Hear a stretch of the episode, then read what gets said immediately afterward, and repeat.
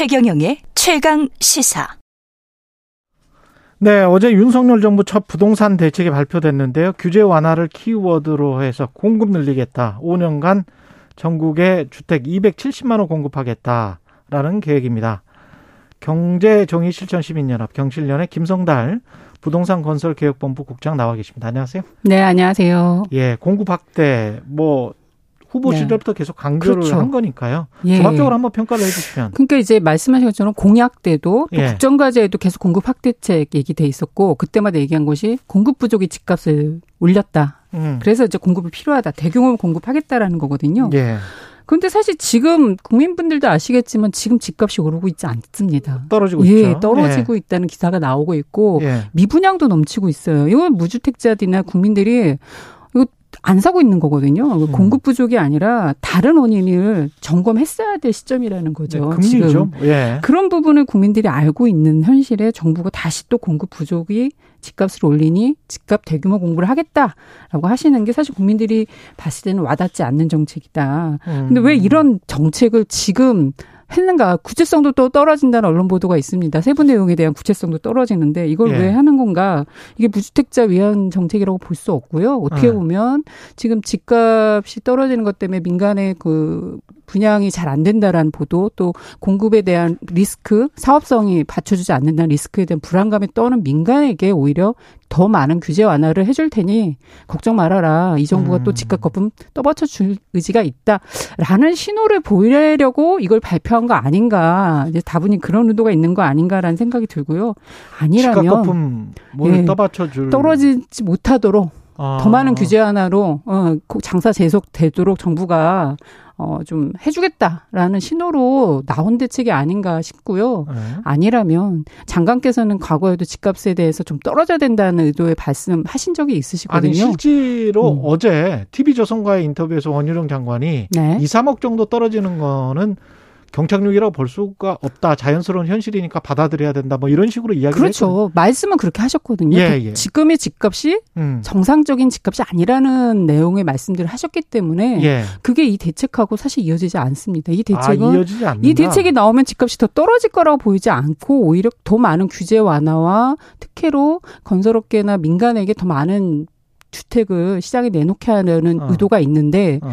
그 집들이 집값을 떨어뜨리기에는 사실 가격이 제일 중요하거든요. 가격. 비싼 가격이죠. 가격으로 네. 나오면 시장은 자극받지 떨어지지 않습니다. 근데 사실 지금 민간에게 싸게 공급하라는 거는 시장 경제에서 맞지 않는 얘기잖아요. 민간은 음. 어떻게든 사업이 되면 비싸게 팔 것이고 사업이 안 되면 아예 사업이 들어오지도 않겠죠. 예. 그래서 그런 민간 보고 더 많은 규제를 풀어서 공급하라고 하는 게 어떻게 보면 민간에게 규제를 풀어주기 위한 어떻게 보면 의도가 있는 정책이다. 이번 대책은 그렇게 보여지고요. 저희가 또 그렇게 보는 이유 중에 하나가 음.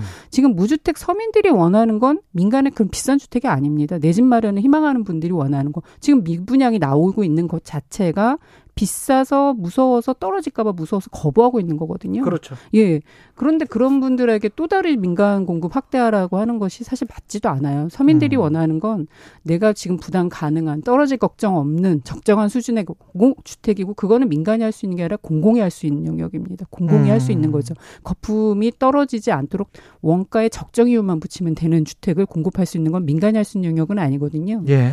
그런 공공주택 확대가 오히려 지금 어, 이 시기에는 더 맞는 정책이다. 그런데 아. 사실 이번 대책에 대규모 공급량이 포함되어 있지만 공공주택이 50만 호 정도 포함되어 있습니다. 전체가 270만 호에 공공주택 50만 호인데 아. 50만 호의 세부 내용도 사실 불분명하고 예. 그 중에서 그나마 와닿는 건 올해 3천 호를 차단 청약하겠다는 겁니다. 3천 호. 올해 공공주택을? 예. 예.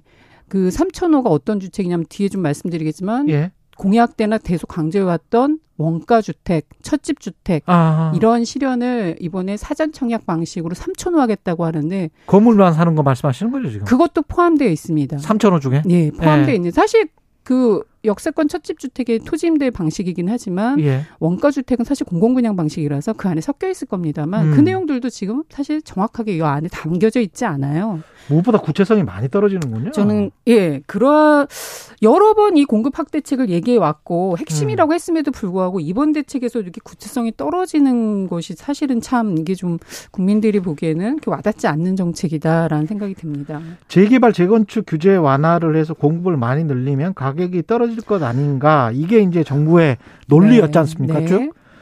근데 가격이 분양가는 어떻게 나올 거라고 생각을 하세요? 그러니까 이게 분양가는 이게 이런 것 같습니다. 분양가는 지금 현재 원래는 서울 같은 경우는 분양가 상한제가 이루어지고 있어야 됩니다. 신규 공급 같은 경우는 근데 예. 지금 정부가 자꾸 상한제를 무력화시키면서 상한제 효과가 없어진다는 문제가 있는데요. 음. 그러면서도 지금 어 재개발 재건축의 규제 완화를 하면 그럼에도 불구하고 사업이 안 사업성이 안 받쳐주는 데는 시- 섣불리 이제 그 분양이 나오진 않을 거예요. 건설사가 안 예, 들어가겠죠. 경기도나 이런 데는 예. 근데 사실 강남은 아니거든요. 핫하거든요. 음. 여전히 핫하고 이런 데는 규제 완화 효과가 바로 나타날 수 있는 지역이라고 봅니다. 아. 정부가 이 나오는 것이 어떻게 보면 가장 문제가 되는 강남에 대한 집값을 떨어뜨리는 거를 막고 오히려 더 어떤 시장을 자극해서 그 일대 투기나 집값 상승 이런 걸 자극할 우려가 높다. 그러니까 강남 타겟 정책 아니냐? 그렇죠. 수요- 지금, 계속 있는 예, 강남. 지금 이런 상황에서 규제 완화를 믿고 섣불리 들어갈 수 있는 사업지는 또 제한적이라고 저는 보여지거든요. 그 중에서도 핫한 그렇겠습니다. 지역만 들어갈 텐데 대부분은 강남이나 경기도 아주 핫한 지역, 또 강북에서도 좀 핫한 지역 중심이지 모든 전국에 다 이 대상으로 해서 어, 시장에 바로 영향을 주긴 쉽지 않을 거라는 거죠. 음, 아주 좋게 본다면 제가 반론 차원에서 질문을 드리는 건데요. 그러니까 정부는 시장에서 이루어지는 가격에 대해서는 건드리지 않고 우리는 네. 그냥 공급만 꾸준히 하겠다. 네. 그게 윤석열 정부 원희룡 장관의 마음속에 있는 것 같은데 네. 거기에 관해서는 어떻게 생각하십니까? 그 이제 보수나 이런 정부에서 항상 강조했던 게 민간은 시장 경제에 맡긴다. 그렇죠. 대신 공공은 철저하게 공공성을 강화하는 방향으로 음. 가겠다라는 정책이 항상 과거에도 있었습니다. 그렇니까요. 그- 근데 네. 사실 민간에 지금 나와 있는 건 규제라고 보기에도 사실 해석이 분분해요. 예, 음. 지금 말씀하신 아까 재건축 규제라는 것들이 재건축 초과이익 환수, 안전진단 기준을 완화 뭐 이런 내용인데 이게 어떻게 보면 무주택 서민들의 입장에서는 당연히 가야 될 정책들이거든요. 사업을 하는 데 있어서 불로소득이 발생하면 공공이 인허가권으로 용도도 변경해주고 종, 종상향도 해주고 용적률도 늘어나서 사업성을 올려주는데 당연히 거기서 나오는 이익의 절반 정도는 공공으로 들어와서 다른 서민들 을 위해서 쓰여지는 건 어떻게 보면 되게 합리적인 장치라는 거죠. 예. 그걸 규제로 해석하는 것 자체가 동의할 수 없는 거고 음. 또 하나 안전지단이라는 것도 노후도가 기본으로 해야 사업을 재개발 그렇죠. 재건축에 설득력이 있는 거지 안전진단 기준을 무- 조금 후퇴시키면 노후도가 아니라 사업성이 높은 사람 그러니까 사업성이 그러니까, 높은 예. 단지. 그렇죠. 그거는 예. 기본적인 재개발 재건축에 또 맞지 않고 환경에도 역행하는 거죠. 환경 안전이나 음, 막 이런 부분에서도 부수, 부수니까 이제 건축물 쓰레, 쓰레 기가 그렇죠. 많이 나오겠죠. 예. 무분별한 사업을 조장하는 것이 이게 무슨 시장 원리에 맞는 것도 아니다라고 보여집니다. 오히려 예. 어, 방향이 시장, 민간의 시장 경제에 맞다고 한다면 선분양이라는 제도 자체부터 건드려야 되는 거죠. 다 짓고 파는 방식으로 가는 것이 시장 경제에 맞는 것이고. 예. 근데 지금은 그런 내용들은 이 정부에서 나오지도 않고 있어요. 그냥 선부장 제도를 하는 게 한국이나 중국 정도밖에 없고 아주 사실은 예외적으로,만 하고 있고. 선진국에서는 다 후분양을 하고 우리나라처럼 있죠. 이렇게 예. 서민들에게 바가지 씌우는 선분양으로 가지도 않습니다. 우리나라는 음. 서민 이제 무주택자 소비자가 다 그 리스크를 떠안는 구조거든요. 그렇습니다. 예. 예. 근데 그러한 부분에 대해서 바로잡는 것이 오히려 시장 경제에 맞고 민간에게 시장에 맞게 개입 안 하는 것인데 어. 선분양이란 특혜를 유지하면서 분양가에 대한 제한도 자꾸 자꾸 풀어주다 풀어준다. 보면 이것이 이제 민간에게나 무주택 서민들에게 보면 이거 무주택자를 위한 정책이 아니라 음. 민간 건설업계에 어떻게든 이익을 보전해주고자 하는 정책. 어, 지금 토지주들이나 부동산 부자들에게 어떻게든 사업을 더 추진해서 서민들이 또다시 이 비싼 분양가 폭탄 주택을 떠안게 하는 주택 아닌가 의심되는 거죠. 그러니까 시장의 상황 때문에 가격은 기존의 재고 물량 그러니까 기존의 주택들의 그 매물가는 좀 낮아진다고 하더라도 신규 분양되는 가격은 정부의 정책 때문에 높아질 수 있다.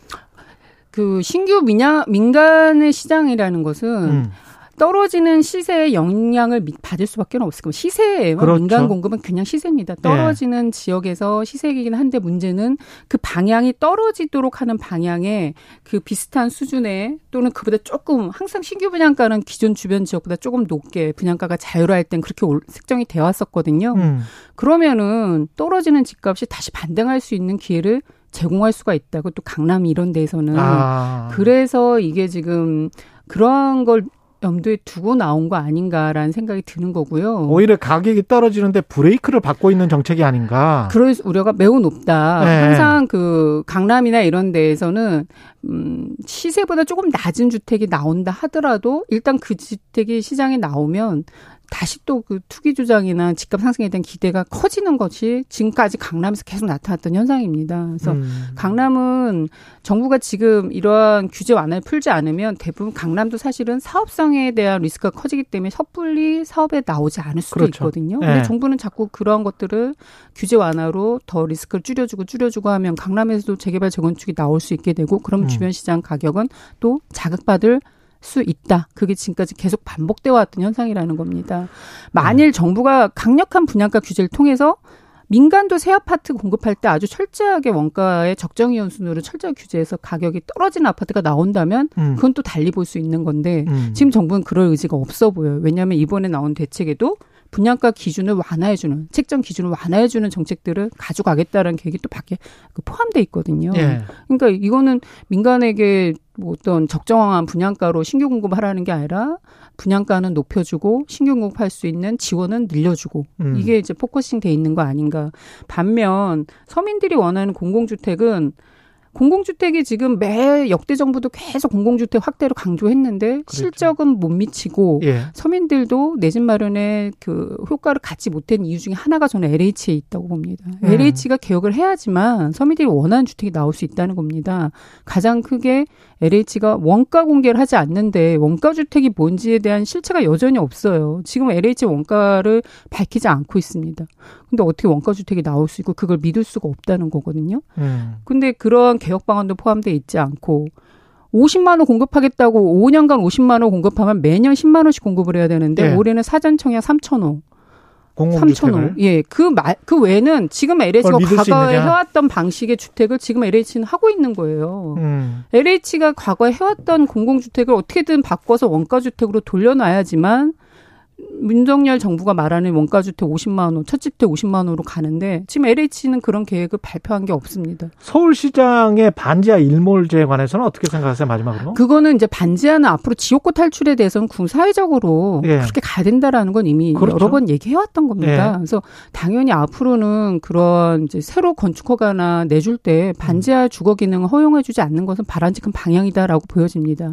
그렇지만 지금 현재 이미 반지하에 살고 있는 30만 이상 서울에만 20만 20만 가구가 있다고 하시더라고요. 네. 그분들에게는 앞으로의 정책이 효과를 내기는 쉽지 않으니까 당장 이분들에게는 주거비 지원 확대라든지 이런 정책들이 좀 나와야 이게 조금 현실적이다라는 판단을 받지 않을까 싶습니다. 예, 알겠습니다. 경실련의 김성달 부동산 건설 개혁본부 국장이었습니다. 고맙습니다.